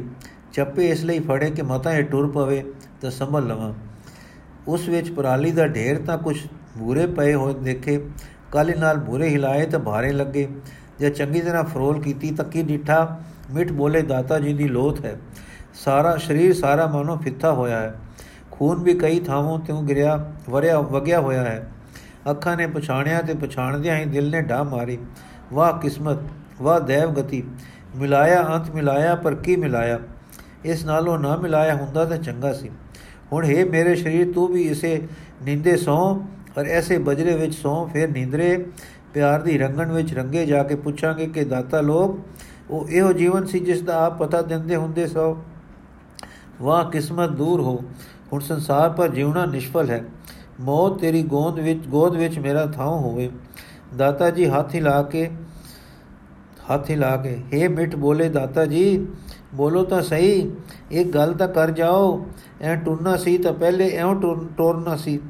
ਕੁਝ ਥਿਰ ਸੋਚ ਸੋਚ ਕੇ ਮੈਨੂੰ ਜੀਵਨ ਪਦ ਅੱਜ ਮਿਲ ਗਿਆ, ਕਿਉਂਕਿ ਮੇਰੀ ਜੀਵਨ ਦੀ ਤਲਬ ਮਿਟ ਗਈ। ਮੌਤ ਜੀਵਨ ਤੋਂ ਪਿਆਰੀ ਲੱਗਦੀ ਹੈ। ਕੋੜਾ ਜਿਹਾ ਹਾਸਾ ਹੱਸ ਕੇ। ਹਾਂ, ਪੰਜਵਾਂ ਕਲੇਸ਼ ਅਭਿਨਿਵੇਸ਼ ਐਉਂ ਹੀ ਜੀਤੀਦਾ ਹੈ। ਰਾਜਾ ਜੀ ਦੇ ਸਿਪਾਹੀ ਜਿਉਂਦਿਆਂ ਤਾਂ ਨਾ ਲੈ ਗਏ। ਹੁਣ ਤਾਂ ਆਪਣੇ ਇਸ ਲੰਮੇ ਸਫ਼ਰ ਵਿੱਚ ਨਾਲ ਲੈ ਚੱਲੋ। ਮੈਂ ਵੀ ਦਰਸ਼ਨ ਪਾਵਾਂ, ਤੇਰੇ ਰਾਜਾ ਜੀ ਦਾ ਜਿਉਂਦਿਆਂ ਤਾਂ ਨਹੀਂ ਪਾਇਆ, ਮਰ ਕੇ ਹੀ ਦਰਸ਼ਨ ਪਾਵਾਂ। ਮੈਂ ਕਿਉਂ ਪੜੀ ਪੜੀ ਤਾਂ ਕਿਉਂ ਰੂੜੀ? ਰੂੜੀ ਤਾਂ ਕਿਉਂ ਨਾ ਮਰ ਗਈ? ਮੌਤ, ਹੈ ਸੁੰਦਰੀ ਮੌਤ, ਆ ਅਰ ਸਮੇਟ। ਪਿਆਰੇ ਦਾਤਾ ਜੀ ਦਾ ਇਹ ਦਰਸ਼ਨ ਡਿੱਠਾ ਨਹੀਂ ਜਾਂਦਾ। हे ਮੇਰੇ ਨੈਣੋ, ਮਿਟ ਜਾਓ ਔਰ ਕਦੀ ਨਾ ਖੁੱਲੋ। ਇਹ ਸੂਰਤ ਨੂੰ ਜਿਸ ਰੰਗ ਵਿੱਚ ਡਿੱਠਾ ਸੀ, ਉਸ ਤੋਂ ਛੁੱਟ ਹੋਰ ਰੰਗ ਵਿੱਚ ਦੇਖਣ ਤੋਂ ਪਹਿਲੇ ਮਿਟਦੇ ਨਹੀਂ ਮਿਟੇ, ਤਾਂ ਹੁਣ ਕਦੀ ਨਾ ਖੁੱਲੇ। ਕਿਉਂ ਰੋਂਦੀ, ਕਿਰਨੇ ਕਰਦੀ ਇੱਕ ਵਿਦਿਆ ਦਾ ਭੰਡਾਰ ਪੰਡਤਾ ਹਾਵਿਆ ਦੇ ਮੂੰਹ ਸੁਦੈਣ ਹੁੰਦੀ ਜਾ ਰਹੀ ਹੈ। ਕਿੰਨੀ ਵੇਰ ਛਾਲ ਮਾਰ ਕੇ ਮਰ ਜਾਣ ਦਾ ਜੋ ਸੁੱਟਦਾ ਹੈ, ਪਰ ਉਹ ਦਰਸ਼ਨ ਕੁਝ ਐਸਾ ਪਿਆਰਾ ਹੈ ਕਿ ਅਜੇ ਵੀ ਨਜ਼ਰ ਨੂੰ ਖਿੱਚਦਾ ਹੈ, ਪਰੇ ਨਹੀਂ ਹੋਣ ਦਿੰਦਾ। ਇਹ ਸੰਗ ਵਿੱਚ ਬੌਲੀ ਹੋਈ ਨੇ ਬਜਰੇ ਨੂੰ ਆਪਣੀ ਬੇੜੀ ਨਾਲ ਬੰਨ ਲਿਆ। ਆਪਣੀ ਬੇੜੀ ਵਿੱਚ ਘਾਸ ਫੂਸ ਦੇ ਤਕੀਏ ਬਣਾ ਕੇ ਇੱਕ ਮਸਨਦ ਬਣਾਈ ਤੇ ਪਿਆਰੇ ਦਾਤਾ ਜੀ ਨੂੰ ਚਾਹ ਕੇ ਉੱਤੇ ਲਟਾਇਆ। ਜੋ ਕੁਝ ਬਸਤਰ ਸੀ ਉੱਤੇ ਪਾਇਆ ਤੇ ਮੂੰਹ ਨੰਗਾ ਰੱਖ ਲਿਆ। ਪਾਣੀ ਰੱਤਾ ਕਰਕੇ ਮੂੰਹ ਹੱਥ ਪੈਰ ਸਾਫ਼ ਕੀਤੇ। ਬੰਦ ਦੇ ਫੁੱਲ ਲਿਆ ਕੇ ਸਜਾ ਦਿੱਤਾ। ਰਾਤ ਆ ਗਈ, ਬੇੜੀ ਵਿੱਚ ਅੱਗ ਬਾਲ ਕੇ ਨਿਕ ਕਰ ਦਿੱਤੀ ਤੇ ਵੀਣਾ ਲੈ ਕੇ ਲੱਗੀ ਭਰਤਰੀ ਜੀ ਦੇ ਵਿਰਾਗ ਦੇ ਸ਼ਲੋਕ ਗਾਇਨ ਕਰਨ। ਦਰਿਆ ਅੱਜ ਬਹੁਤ ਚੜਿਆ ਹੋਇਆ ਸੀ, ਪਾਰ ਤੋਂ ਇੱਕ ਸੰਗ ਬੇੜੀਆਂ ਦਾ ਆ ਰਿਹਾ ਸੀ। ਰਸਤੇ ਵਿੱਚ ਉਖਿਆਈ ਦੇ ਕਾਰਨ ਬੇੜੇ ਚਿਰਕੀ ਰਾਤ ਗਈ, ਪਾਰ ਲੱਗੇ। ਚੁੰਡ ਦੇ ਵਾਸੀ ਤਾਂ ਘਰ ਜਾ ਪਹੁੰਚੇ, ਪਰ ਪਰੇ ਜਾਣ ਵਾਲਿਆਂ ਨੇ ਉੱਥੇ ਹੀ ਡੇਰਾ ਕੀਤਾ। ਸਭ ਤੋਂ ਵਧੇਕ ਲੋਕ ਅੱਗ ਦੀ, ਲੋੜ ਅੱਗ ਦੀ ਸੀ। ਇਸ ਵੇਲੇ ਕਾਫਲੇ ਵਿੱਚੋਂ ਇੱਕ ਆਦਮੀ ਜਿਸ ਬੇੜੀ ਵਿੱਚ ਅੱਗ ਬਲਦੀ ਵੇਖ ਕੇ ਅੱਗ ਲੈਣ ਆਇਆ, ਜਾ ਕੇ ਉਸਨੇ ਡਿੱਠਾ। ਤਾਂ ਹੱਕਾ ਬੱਕਾ ਰਹਿ ਗਿਆ ਕਿ ਇੱਕ ਮੁਰਦਾ ਲੋਥ ਸਿੰਗਾਰੀ ਹੋਈ ਧਰੀ ਹੈ ਤੇ ਇੱਕ ਜਵਾਨ ਸੁੰਦਰੀ ਵੀਣਾ ਵਜਾਉਂਦੀ ਤੇ ਗਾਉ ਰਹੀ ਹੈ। ਸਰਦ ਤੇ ਖਿੜੀ ਚਾਂਦਨੀ ਦੀ ਰਾਤ ਉੱਤੇ ਨੀਲਾ ਤਾਰਿਆ ਜੜਿਆ ਆਕਾਸ਼ ਹੇਠਾਂ ਜਲ। ਇਹ ਸਡੋਲ ਤੇ ਸੀਤਲ ਸਮੇਂ ਇਹ ਕੀ ਨਜ਼ਾਰਾ ਨਜ਼ਰ ਪੈ ਰਿਹਾ ਹੈ? ਨਜ਼ਰ ਆ ਰਿਹਾ ਹੈ। ਡਰਿਆ ਔਰ ਸਮਝਿਆ ਕਿ ਜਲਦੀ ਕੋਈ ਪਰੀ ਹੈ ਇਹ ਸਿਕਲ ਵੇਲੇ ਬਾਹਰ ਆ ਕੇ ਆਪਣੀ ਮੋਜ ਬਹਾਰ ਕਰ ਰਹੀ ਹੈ। ਅਗ ਲਈ ਕਦੇ ਦੋ ਕਦਮ ਅੱਗੇ ਬੰਦੇ ਕਦੀ ਹਟੇ। ਗੱਲ ਕੀ ਹੌਸਲਾ ਕਰਕੇ ਇਸਨੇ ਅਗ ਜਾ ਹੀ ਮੰਗੀ, ਪਰ ਉੱਥੇ ਸੁਣੇ ਕੌਣ? ਬੇਖਬਰ ਸਮਝ ਕੇ ਇਸਨੇ ਅੱਗੇ ਵੱਧ ਕੇ ਆਪੇ ਅਗ ਲੈ ਲਿੱਤੀ। ਡੇਰੇ ਜਾ ਕੇ ਇਸਨੇ ਆਪਣੇ ਮਾਲਕ ਨੂੰ ਸਾਰੀ ਮਿੱਥਿਆ ਸੁਣਾਈ। ਅਚਰਜ ਹੋ ਕੇ ਮਾਲਕ ਜੀ ਦਾ ਵੀ ਦੇਖਣ ਨੂੰ ਜੀ ਕਰ ਆਇਆ। ਜਾਂ ਉੱਥੇ ਪਹੁੰਚਾ ਤਾਂ ਡਿਠਿਆ ਤਾਂ ਸਮਝ ਗਿਆ ਕਿ ਇੱਥੇ ਤਾਂ ਕੋਈ ਦੁੱਖ ਦੀ ਹੋਣੀ ਵਰਤੀ ਹੈ। ਲੋਥਵਲ ਤੱਕੇ ਅਚੰਬਾ ਹੋਵੇ, ਵੀਣਾ ਤੇ ਪੋਥੀ ਵੇਖੇ ਤੇ ਸਮਝੇ ਕਿ ਵਿਦਵਾਨ ਹੈ। ਅਖੀਰ ਅੱਗੇ ਵਧ ਕੇ ਬੇੜੀ ਦੇ ਵਿੱਚ ਚਲਾ ਗਿਆ ਔਰ ਲੋਥ ਦੇ ਨੱਕ ਅੱਗੇ ਅੱਗੇ ਪਹਿਲਾ ਹੱਥ ਪੁੱਠਾ ਹੱਥ ਕੀਤਾ ਤੇ ਫਿਰ ਰੂਹ ਧਰ ਦਿੱਤੀ। ਫਿਰ ਕੁਝ ਨੋਹਾਂ ਦਾ ਰੰਗ ਡਿੱਠਾ, ਅੱਖਾਂ ਦੇ ਆਨੇ ਦੇਖ ਕੇ ਸਰੀਰ ਤੇ ਹੱਥ ਫੇਰਿਆ। ਕਾਕੀ ਹੁਣ ਹੋਸ਼ ਵਿੱਚ ਆ ਕੇ ਅਚਰਜ ਹੋ ਰਹੀ ਸੀ। ਇਹ ਸੱਜਣ ਹੁਣ ਆਪ ਉਸ ਨੂੰ ਕਹਿਣ ਲੱਗਾ ਇਹ ਸੁੰਦਰੀ, ਤੂੰ ਪੰਡਤਾ ਮਾਲੂਮ ਹੁੰਦੀ ਹੈ। ਮੈਂ ਵੈਦ ਹਾਂ। ਤੇਰੇ ਇਸ ਦੁੱਖ ਨੇ ਦੁੱਖ ਤੇ ਮੈਨੂੰ ਤਰਸ ਆਇਆ ਹੈ ਜੇ ਤੂੰ ਚਾਹੂੰ ਤਾਂ ਮੈਂ ਇਸ ਨੂੰ ਆਰੋਪ ਕਰ ਦਿਆਂ ਕਾਕੀ ਕੀ ਮਰ ਚੁੱਕੇ ਜਿਉ ਸਕਦੇ ਹਨ ਵੈਦ ਇਹ ਮਰ ਨਹੀਂ ਗਿਆ ਜਿਉਂਦਾ ਹੈ ਕਾਕੀ ਮਰ ਕੇ ਵੀ ਜਿਉਂਦਾ ਹੈ ਵੈਦ ਮੋਇਆ ਨਹੀਂ ਜਿਉਂਦਾ ਹੈ ਕਾਕੀ ਸੱਚ ਵੈਦ ਹਾਂ ਸੱਚ ਕਾਕੀ ਕੀ ਆਪ ਇਸ ਨੂੰ ਮੇਰੇ ਨਾਲ ਗੱਲਾਂ ਕਰਾ ਸਕਦੇ ਹੋ ਵੈਦ ਹਾਂ ਹਾਂ ਸੁਣਦੇ ਹੀ ਕਾਕੀ ਪੈਰਾਂ ਤੇ ਡੈ ਪਈ हे ਜੀਵਨ ਦਾਤੇ ਕੀ ਤੂੰ ਰਾਜਾ ਤਾਂ ਨਹੀਂ ਵੈਦ ਮੈਂ ਨਾ ਰਾਜਾ ਹਾਂ ਨਾ ਵਜ਼ੀਰ ਇੱਕ ਵੈਦ ਹਾਂ ਜੋ ਇਸ ਦਾ दारू ਕਰ ਸਕਦਾ ਹਾਂ ਕਾਕੀ ਮੈਂ ਦੁਖੀਆ ਹਾਂ, ਨਿਰਧਨ ਹਾਂ। ਆਪ ਜੇ ਰਾਜੀ ਕਰਦੇ ਹੋ ਤਾਂ ਆਪ ਦੇ ਘਰ ਦੀ ਸੇਵਾ ਸ਼ੁਕਰਾਨੇ ਭਰੋ। ਬਰੇ ਦਿਲ ਨਾਲ ਕਰਾਂਗੀ। ਹੋਰ ਮੇਰੇ ਪਾਸ ਕੁਝ ਨਹੀਂ ਹੈ। ਵੈਦ ਤੇਰਾ ਪੰਡਿਤ ਹੋਣਾ ਮੇਰੇ ਲਈ ਕਾਫੀ ਹੈ। ਵਿਦਵਾਨ ਦੁੱਖ ਵਿੱਚ ਹੋਵੇ ਤੇ ਵਿਦਵਾਨ ਸੇਵਾ ਨਾ ਕਰੇ, ਤਾਂ ਉਸ ਤੇ ਧ੍ਰਿਗ ਹੈ। ਕਾਕੀ, ਆਪ ਧਨ ਹੋ, ਆਪ ਦਾ ਜਨਮ ਧਨ ਹੈ। ਵੈਦ, ਬੀਬਾ, ਇਹ ਤੇਰਾ ਕੀ ਲੱਗਦਾ ਹੈ? ਕਾਕੀ, ਮੇਰੇ ਰਾਜਾ ਜੀ ਦਾ ਸਿਪਾਹੀ ਹੈ। ਵੈਦ, ਕਿਹੜੇ ਰਾਜਾ ਜੀ? ਕਾਕੀ, ਮੈਂ ਨਹੀਂ ਜਾਣਦੀ। ਵੈਦ ਕਿਸ ਦੇਸ਼ ਦੇ ਰਾਜਾ ਜੀ? ਕਾਕੀ, ਮੈਨੂੰ ਪਤਾ ਨਹੀਂ। ਵੈਦ, ਫਿਰ ਤੇਰੇ ਰਾਜਾ ਜੀ ਕਿਸ ਤਰ੍ਹਾਂ?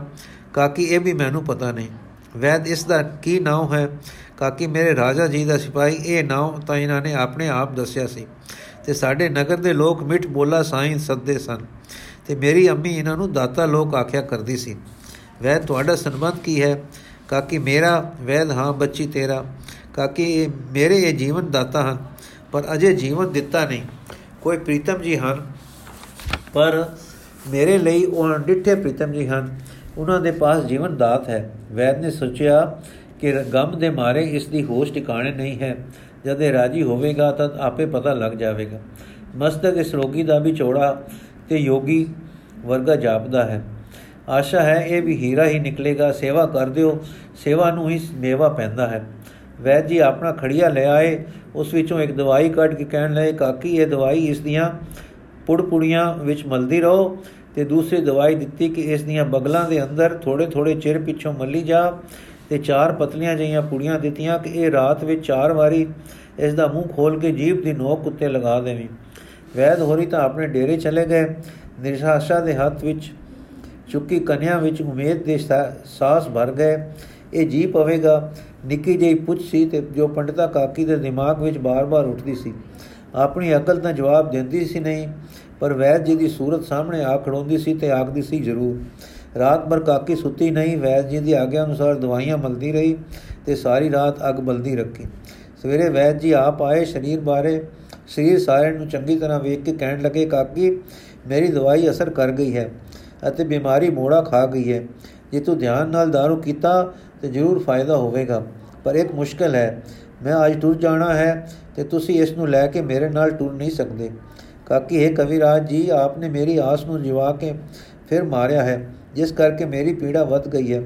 ਪਰੰਤੂ ਮੇਰੇ ਲਈ ਦੇਵਗਤੀ ਹੀ ਹੁਣ ਐਸੀ ਹੈ, ਸੋ ਚੰਗਾ ਹੈ ਹੈ ਚਦਰ ਚਦਰ ਭਗਾ। ਪਿਆਰੀ ਚੰਦਰ ਭਗਾ ਨਦੀ, ਮੈਂ ਹੁਣ ਤੇਰੇ ਵਿੱਚ ਪ੍ਰਵੇਸ਼ ਕਰਾਂਗੀ, ਕਿਉਂਕਿ ਮੈਨੂੰ ਜੇ ਦਾਤਾ ਜੀ ਦੇ ਦਰਸ਼ਨ ਨਾ ਹੁੰਦੇ ਤਾਂ ਲਗ, ਅਗ ਲਗ, ਤਾਂ ਅੱਜ ਆਸ ਲੱਗ ਜੀਵੀ ਜਾਂਦੀ। ਜਦ ਦਰਸ਼ਨ ਹੋ ਗਏ ਤੇ ਪਤਾ ਲੱਗ ਗਿਆ ਕਿ ਉਹ ਹੁਣ ਪਰਲੋਕ ਚਲੇ। ਚਲ ਬਸੇ ਹਨ ਤਦ ਮੈਂ ਹੁਣ ਪਰਲੋਕ ਜਾ ਕੇ ਹੀ ਉਹਨਾਂ ਦੀ ਭਾਲ ਕਰਾਂਗੀ। ਵੈਦ ਜੀ ਨੇ ਜਦ ਇਸ ਤਰ੍ਹਾਂ ਦਾ ਵਿਰਲਪ, ਵਿਰਲਾਪ ਸੁਣਿਆ ਤੇ ਡਿੱਠਾ ਕਿ ਇਸ ਦਾ ਸੰਕਲਪ ਦ੍ਰਿੜ ਹੈ ਅਤੇ ਜੇ ਮੈਂ ਸੇਵਾ ਕਰਾਂ ਤਾਂ ਦੋ ਜਾਨਾਂ ਬਚਾ ਸਕਦਾ ਹਾਂ। ਤਾਂ ਤੇ ਜੇ ਟੁਰ ਗਿਆ ਤਾਂ ਦੋਹਾਂ ਦਾ ਘਾਤ ਹੋ ਜਾਏਗਾ। ਤਾਂ ਆਖਣ ਲੱਗਾ, ਹੈ ਕਨਿਆ, ਮੈਂ ਚੁੰਡ ਜਾ ਕੇ ਕਿਸੇ ਸਥਾਨ ਤੇ ਡੇਰਾ ਕਰਦਾ ਹਾਂ ਅਤੇ ਦੋ ਦਿਨ ਤੇਰੇ ਪਾਸ ਠਹਿਰਦਾ ਹਾਂ। ਇਤਨੇ ਤੱਕ ਉਮੀਦ ਹੈ ਕਿ ਖਤਰਾ ਲੰਘ ਜਾਏਗਾ। ਕਾਕੀ, ਕਵਿਰਾਜ ਜੀ, ਆਪ ਧੰਨੇ ਹੋ। ਆਪ ਧੰਨੇ ਹੋ ਕਿ ਇੱਕ ਦੁਖੀ ਕਨਿਆ ਦੀ ਅਸੀਸ ਲੈ ਰਹੇ ਹੋ। ਵੈਦ ਜੀ ਨੇ ਹੁਣ ਦਾਰੂ ਦਿੱਤਾ ਅਤੇ ਆਪ ਚੁੰਡ ਜਾ ਕੇ ਧਰਮਸ਼ਾਲਾ ਵਿੱਚ ਡੇਰਾ ਲਾਇਆ। ਇਹਨਾਂ ਦਿਨਾਂ ਵਿੱਚ ਭਾਈ ਜੀਵਣਾ ਨਾਮੇ ਇੱਕ ਚੰਗਾ ਲੋਕ ਇਸ ਧਰਮਸ਼ਾਲਾ ਵਿੱਚ ਭਾਈ ਹੁੰਦਾ ਸੀ। ਵੈਦਰਾਜ ਜੀ ਵੈਦਰਾਜ ਜੀ ਨੇ ਜਦ ਉਸ ਨੂੰ ਆਪਣੇ ਅਟਕਣ ਦਾ ਕਾਰਨ ਦੱਸਿਆ, ਤਾਂ ਭਾਈ ਜੀਵਣੇ ਦੇ ਨੇਤਰਾਂ ਵਿੱਚ ਨੀਰ ਆ ਗਿਆ ਤੇ ਵਿਰਾਗ ਵਿੱਚ ਹੀ ਅੱਖਾਂ ਮਿਟ ਲਈਆਂ। ਕੀ ਵੇਖਦੇ ਹਨ ਕਿ ਕੋਈ ਗੁਰਮੁਖ ਜੀ ਖੜੇ ਹਨ ਤੇ ਕਹਿ ਰਹੇ ਹਨ, ਪਿਆਰਿਆਂ ਦੇ ਦੁੱਖ ਪਿਆਰ ਕਰਨ ਵਾਲਿਆਂ ਦੀ ਛਾਤੀ ਤੇ ਪੈਂਦੇ ਹਨ। ਭਾਈ ਜੀਵਣੇ ਨੇ ਜਾਣ ਲਿਆ ਕਿ ਮੈਨੂੰ ਮੇਰੇ ਫਰਜ਼ ਲਈ ਜਗਾਇਆ ਗਿਆ ਹੈ। ਇਹ ਜੀਵ ਹੋਵੇ ਨਾ ਤਾਂ ਮੇਰੇ ਪਿਆਰੇ ਗੁਰੂ ਨਾਨਕ ਦੇ ਪਿਆਰੇ ਹਨ। ਸਿਸ਼ਟੀ ਮਾਤਰ ਦਾ ਦੁੱਖ ਦੂਰ ਕਰਨਾ ਮਨੁੱਖ ਦਾ ਫਰਜ਼ ਹੈ ਤੇ ਇੱਥੇ ਤਾਂ ਕੁਝ ਪਿਆਰ ਦੀ ਲਪਟ ਵੀ ਆਉਂਦੀ ਹੈ। ਗੱਲ ਕੀ ਭਾਈ ਜੀਵਣਾ ਵੈਦ ਜੀ ਦੇ ਨਾਲ ਉੱਥੇ ਪਹੁੰਚਾ। ਜਾ। ਕੇ ਕਾਕੀ ਨੂੰ ਬੇਨਤੀ ਕੀਤੀ ਕਿ ਇਸ ਠੰਡ ਵਿੱਚ ਇਸ ਤਰ੍ਹਾਂ ਖੁੱਲੇ ਥਾਂ ਪਿਆ दारू ਦੇ ਕਾਟ ਨੇ ਨੇ ਕਾਟ ਘਟ ਕਰਨੀ ਹੈ। ਤੁਸੀਂ ਮੇਰੇ ਕੋਲ ਚੱਲੋ ਉੱਥੇ ਥਾਂ ਵੀ ਹੈ ਮੰਜਾ ਤੇ ਬਿਸਤਰਾ ਵੀ ਹੈ ਮੈਂ ਵੀ ਸੇਵਾ ਕਰਾਂਗਾ। ਕਾਕੇ ਮਹਾਰਾਜ ਆਪ ਧਨ ਹੋ ਪਰ ਮੈਂ ਬਨ ਬਾਸਨ ਹਾਂ। ਘਰਾਂ ਤੇ ਮੰਦਰਾਂ ਤੋਂ ਮੋੜ ਚੁੱਕੀ ਹਾਂ। ਹੁਣ ਮੁੜ ਕੇ ਉਹਨਾਂ ਹੀ ਮੰਦਰਾਂ ਵਿੱਚ ਵੜਨਾ ਮੇਰੇ ਲਈ ਉਲਾਂਬਾ ਹੈ। ਇੱਥੇ ਹੀ ਜੋ ਭਗਵੰਤ ਭਾਵਨੀ ਹੈ, ਪਈ ਬੀਤੇਗੀ। ਜਿਉਣਾ ਬਿਮਾਰ ਵੱਲ ਤੱਕੇ ਕਾਕੀ, ਇਹ ਸੱਜਣ ਤਾਂ ਬਨਵਾਸੀ ਨਹੀਂ ਹੈ। ਤੁਸੀਂ ਬਨਵਾਸੀ ਕਿਸ ਤਰ੍ਹਾਂ ਹੋ? ਕਾਕੀ, ਇਹ ਤਾਂ ਬੀਤ ਰਾਗ ਬੋਧੀ ਸਤਰਾ ਹੈ। ਇਹ ਤਾਂ ਯੋਗੀ ਹੈ, ਇਹ ਤਾਂ ਸੰਨਿਆਸੀ ਹੈ। ਜਿਉਣਾ ਹੋ ਨਹੀਂ ਸਕਦਾ। ਹਾਂ, ਇਹ ਬੀਤ ਰਾਗੀ ਸੰਨਿਆਸੀਆਂ ਤੇ ਯੋਗੀਆਂ ਤੋਂ ਉੱਚਾ ਹੈ, ਪਰ ਇਹ ਬਨਵਾਸੀ ਨਹੀਂ ਹੈ। ਕਾਕੀ ਅਜਰ ਹੋ ਕੇ ਕੀ ਇਹ ਗ੍ਰਸਤੀ ਹੈ? ਜਿਉਣਾ ਪੱਕੀ ਗੱਲ ਤਾਂ ਤੁਸੀਂ ਜਾਣੋ, ਪਰ ਇਹ ਜਲ ਵਿੱਚ ਵਸਣ ਵਾਲੀ ਤੇ ਜਲ ਤੋਂ ਅਲੇਪ ਰਹਿਣੇ ਵਾਲੀ ਮੁਰਗਾਬੀ ਹੈ। ਕਾਕੀ, ਮੈਂ ਨਹੀਂ ਸਮਝੀ। ਜਿਉਣਾ ਬਚਿਆ, ਘਰ ਬਾਗੀ, ਘਰ ਬਾਰੀ ਹੋਵੇ, ਚਾਹੇ ਅਤੀਤ ਹੋਵੇ, ਇਸ ਵੇਲੇ ਬਿਮਾਰ ਹੈ। ਛੇਤੀ ਰਾਜੀ ਕਰਨ ਵਾਸਤੇ ਇਸ ਥਾਂ ਤੋਂ, ਥਾਂ ਨਾਲੋਂ ਧਰਮਸ਼ਾਲਾ ਵਿੱਚ ਛੇਤੀ ਆਰਾਮ ਹੋਸੀ, ਸੋ ਇਹ ਵੀ ਇੱਕ दारू ਹੀ ਸਮਝੋ। ਕਾਕੀ, ਮੈਂ ਘਰ ਤੋਂ ਟੁਰੀ ਬਨਚਰਿਆ ਲਈ ਜਾਂ ਘਰ ਵਿੱਚ ਕਿੱਕੂ ਜਾਵਾਂ। ਪਰਮਿਟ ਬੋਲੇ, ਦਾਤਾ ਜੀ ਦੀ ਖਾਤਰ ਕੀ ਕੀ ਨਹੀਂ ਕਰਨਾ? ਜਿਉਣਾ ਕਾਕੀ, ਮੈਂ ਤੈਨੂੰ ਘਰ ਨਹੀਂ ਲੈ ਚਲਦਾ। ਧਰਮਸ਼ਾਲ ਵਿੱਚ ਲੈ ਚਲਦਾ ਹਾਂ, ਜਿੱਥੇ ਸਾਧੂ ਲੋਕ ਵਸਦੇ ਹਨ, ਅਰ ਤਪੀ ਪੁਰਖ ਨਿਵਾਸ ਕਰਦੇ ਹਨ ਧਰਮਸ਼ਾਲ ਘਰ ਨਹੀਂ ਹੈ। ਸਤ ਬਚਨ ਕਹਿ ਕੇ ਕਾਕੀ ਤਿਆਰ ਹੋ ਗਈ। ਇੱਕ ਮੰਜੇ ਤੇ ਪਾ ਕੇ ਦਾਤਾ ਜੀ ਨੂੰ ਲੈ ਚੱਲੇ। ਬੇੜੀ ਦਾ ਲੱਟਾ ਪੱਟਾ ਵੀ ਚੁਕਵਾ ਲਿਆ ਤੇ ਭਾਈ ਜੀਵਣੇ ਜੀ ਨੇ ਬਜਰਾ ਤੇ ਡੱਗੀ ਮੁਹਾਣਿਆਂ ਦੇ ਸਪੁਰਦ ਕੀਤੇ ਕਿ ਸੰਭਾਲ ਰੱਖਣ। ਧਰਮਸ਼ਾਲਾ ਵਿੱਚ ਦਾਤਾ ਜੀ ਦਾ दारू ਸ਼ੁਰੂ ਹੋ ਗਿਆ। ਭਾਈ ਜੀਵਣਾ ਜੀ ਨੇ ਜਦ ਕਾਕੀ ਦੀ ਵਿਦਿਆ ਦੇਖੀ ਚਕਿਤ ਰਹਿ ਗਏ। ਜਦ ਵਿਦਿਆ ਸੁਣੀ, ਤਦ ਹੋਰ ਵੀ ਪਿਆਰ ਤੇ ਸਤਕਾਰ ਪੈਦਾ ਹੋ ਗਿਆ। ਦਾਤਾ ਜੀ ਦੀ ਸੂਰਤ ਹੀ ਉਹਨਾਂ ਦੀ ਖਿੱਚ ਲਈ ਕਾਫੀ ਸੀ, ਪਰ ਹੁਣ ਤਾਂ ਵਿਦਿਆ ਹੋਰ ਵੀ ਖਿੱਚ ਪਾ ਗਈ। ਅਜੇ ਪਤਾ ਹੀ ਨਹੀਂ ਸੀ ਕਿ ਇਸ ਦੁੱਖ ਭਰੀ ਦਸ਼ਾ ਵਿੱਚ ਇਹ ਮੋਹਨ ਮੂਰਤ ਕਿਕੂ ਆਈ ਸੀ। ਬਾਕੀ ਦੀ ਸਾਖੀ ਅਸੀਂ ਕੱਲ ਪੜਾਂਗੇ ਜੀ। ਵਾਹਿਗੁਰੂ ਜੀ ਕਾ ਖਾਲਸਾ, ਵਾਹਿਗੁਰੂ ਜੀ ਕੀ ਫਤਿਹ।